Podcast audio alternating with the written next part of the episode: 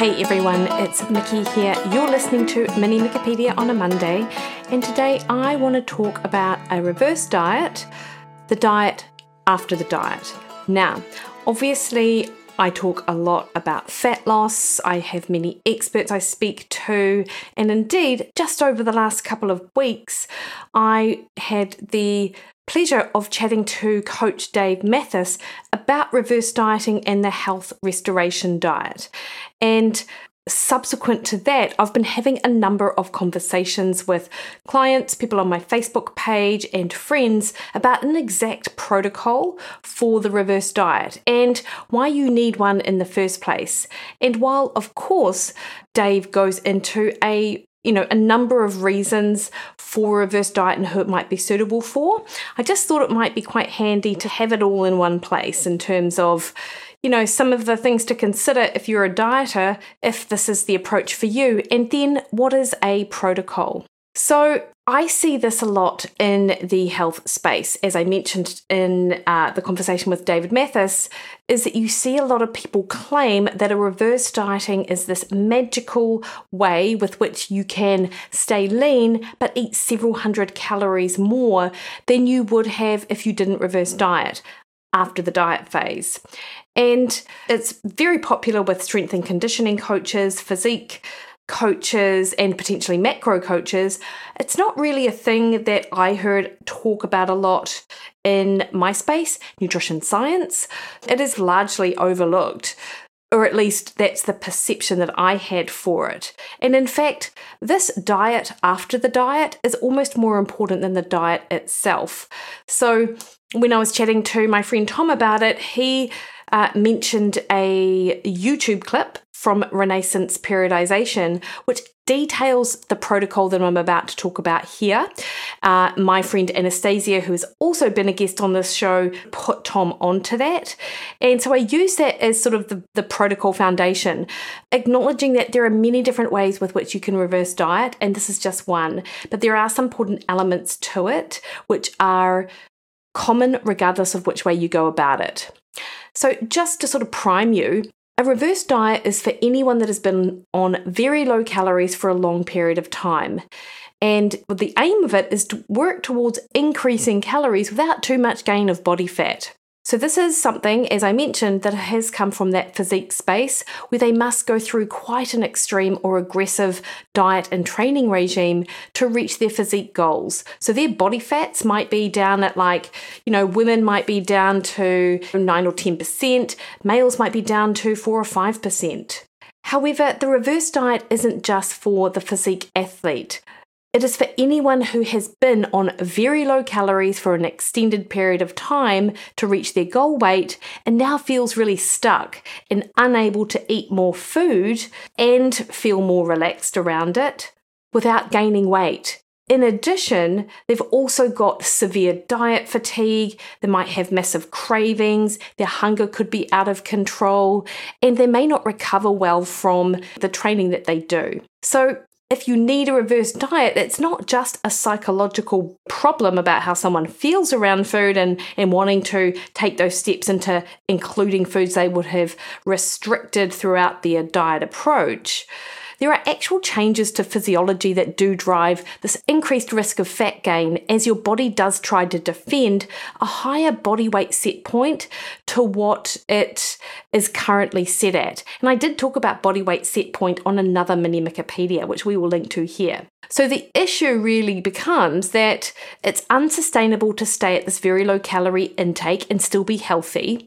And therefore, there is this increased likelihood of overeating, and overeating can then result in feeling guilty around the food that you eat, and then food restriction occurs after that. And then this is, is like this perpetual cycle, and it's really hard for someone to find balance.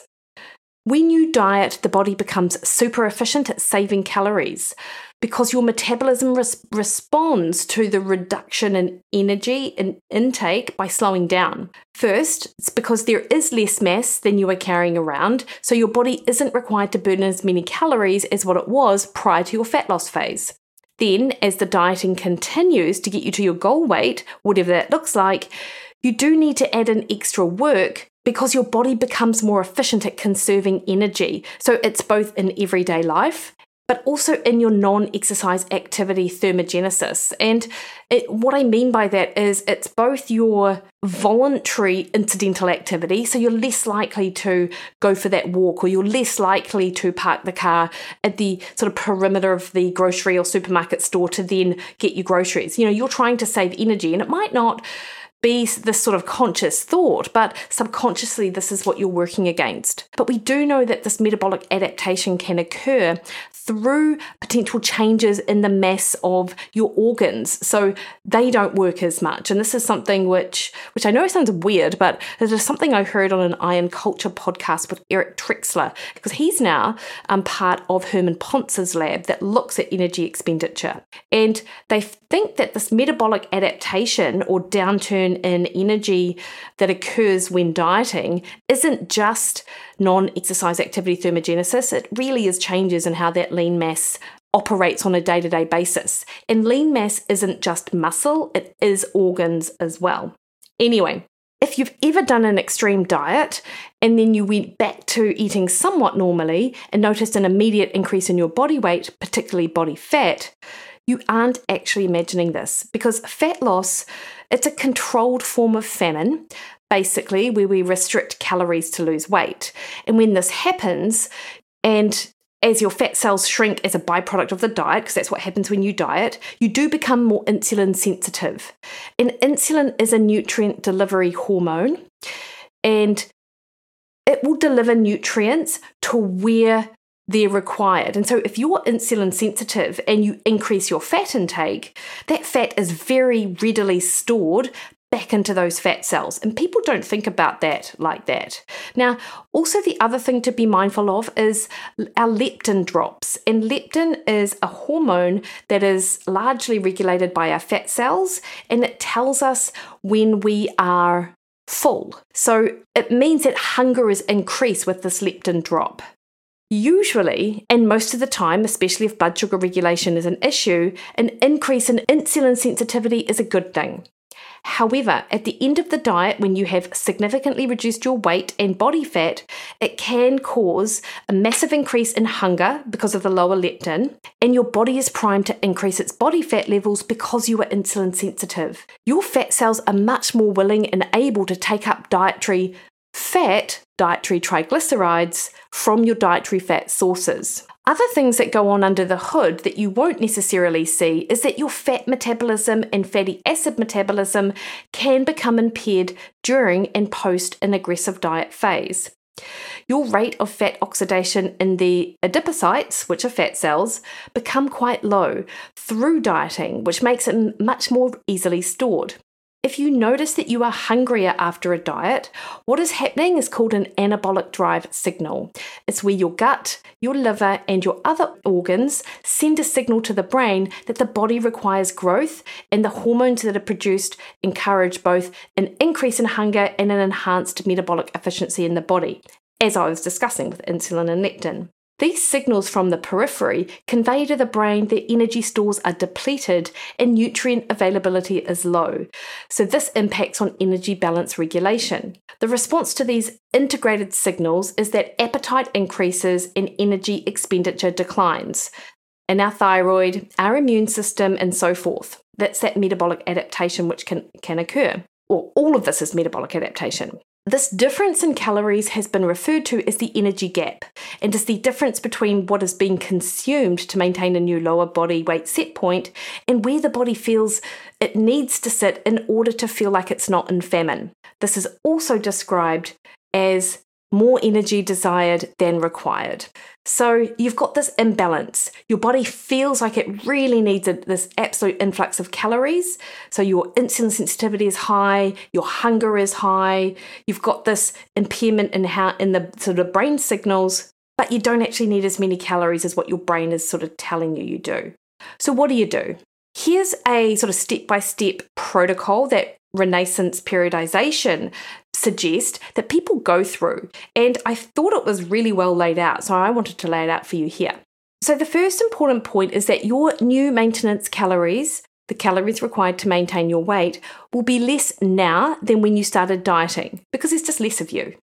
So, the first important point is that the maintenance calories will be less now than when you started dieting because there's less of you. And I know that, you know, that's not news to you. So we need to know your new maintenance calories at your new body weight. And this is a bit of a guesstimate, and you can use a calculator, but um, a, perhaps a better way is to know where you were at, hopefully, prior to dieting. Say your maintenance was 2800, and then know where you're at in order to lose weight. So, where were your calories at at the end of your fat loss phase?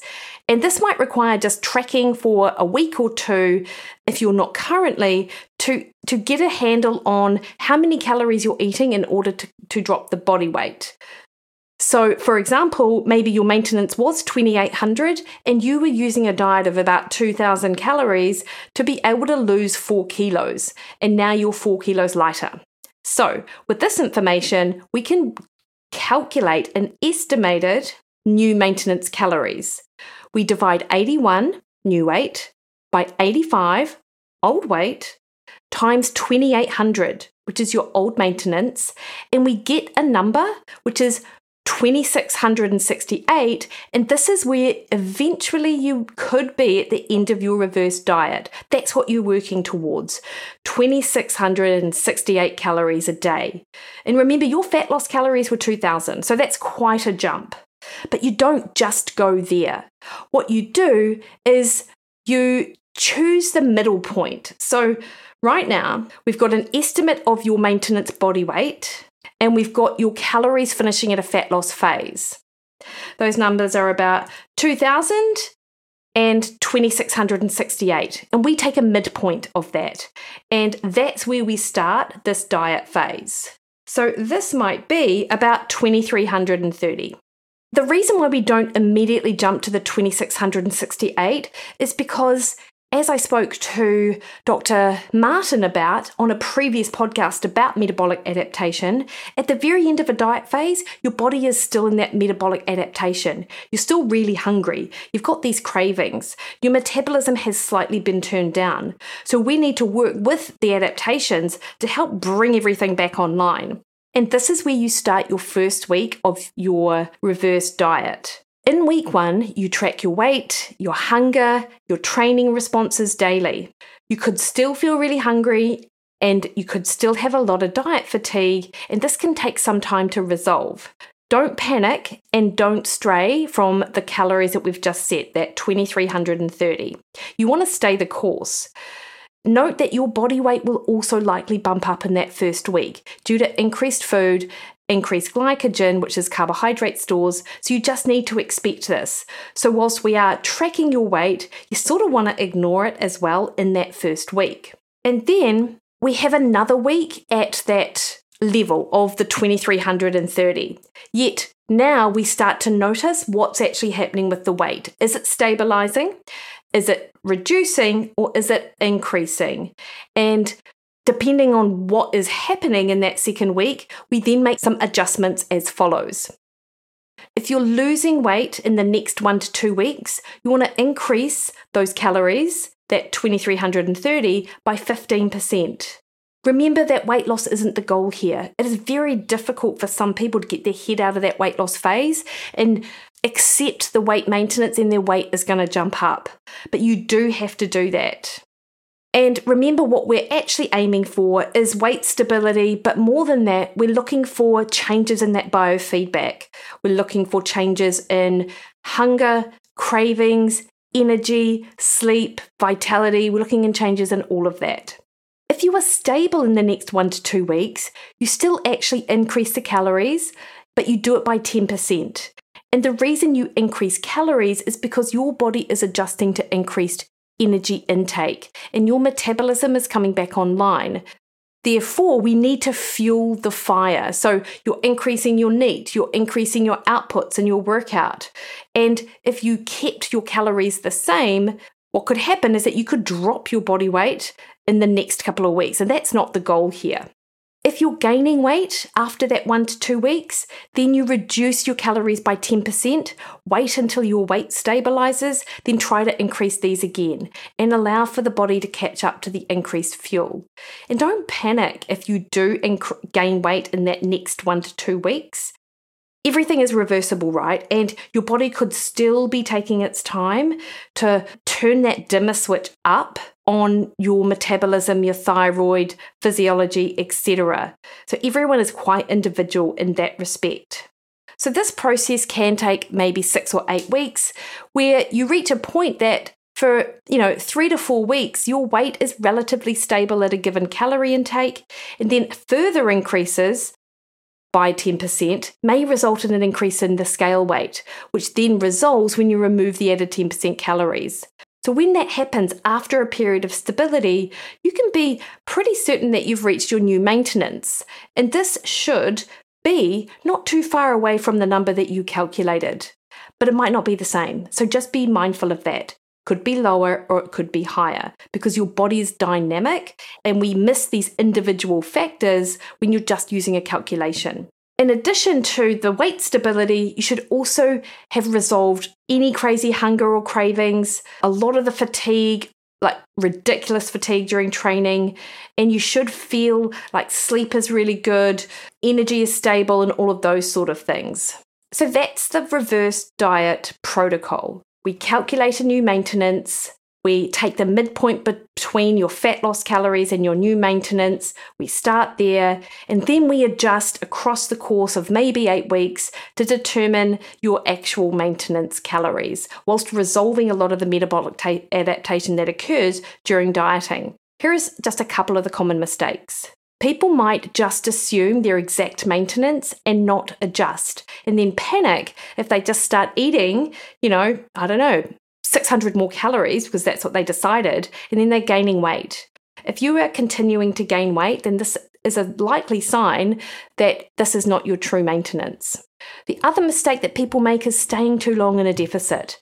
They have small incremental increases by maybe 50 or 100 calories a day, which is a lot of work to maintain, keeps you in a deficit and continues to extend the fatigue, the hunger, the cravings, and the metabolic adaptation. You want to resolve those things as quickly as possible. Another mistake people make is panicking when the scales go up in the first week. That is always going to happen with an increase in food and glycogen. So this is why we ignore the even though we track the first week of weight, we don't really look at that data beyond just interest. And then the final mistake is people let the qualities of your diet slip. Remember, you are more insulin sensitive. Fat cells are so much more vulnerable to just taking on board that fat that we want to be mindful of our choices. So, keeping protein high, that's a really important piece of this puzzle. You might even want to bump it up from whatever you were at to being slightly higher. And of course, there may well be room and it should be room for extra treats in your diet, but your reverse diet, like your fat loss diet, needs to be versions of your forever diet. So you need to account for quality first and foremost, and then just check in with yourself as to how these added food choices are actually impacting on your cravings. Because you don't want to just go dive into some hyperpalatable food and subsequently have issues with too much fat gain, and the food guilt and the over restriction and all of that that I was talking about at the start of this episode. So, that's reverse dieting, Renaissance periodization style. Do note that variations of this absolutely can be successful, but the foundation is to have the numbers correct. It's to really check in with your biofeedback and it's to stay the course and recognize that this is almost as much work as the fat loss phase itself. But hopefully, you're up for it if you've gotten this far. Because you, what you don't want to do is be lingering in these sort of fat loss calories forever and then not really reaching your health goals. And ultimately, we just want to be healthy, right? And strong and fit and capable and all of it. All right, team, that's reverse dieting. Questions, comments, feedback, hit me up at Mikki Williden on Instagram, Threads, and Twitter, at Mikki Williden Nutrition on Facebook. Head to my website, mikkiwilliden.com, send me an inquiry. You guys have a great week. See you later.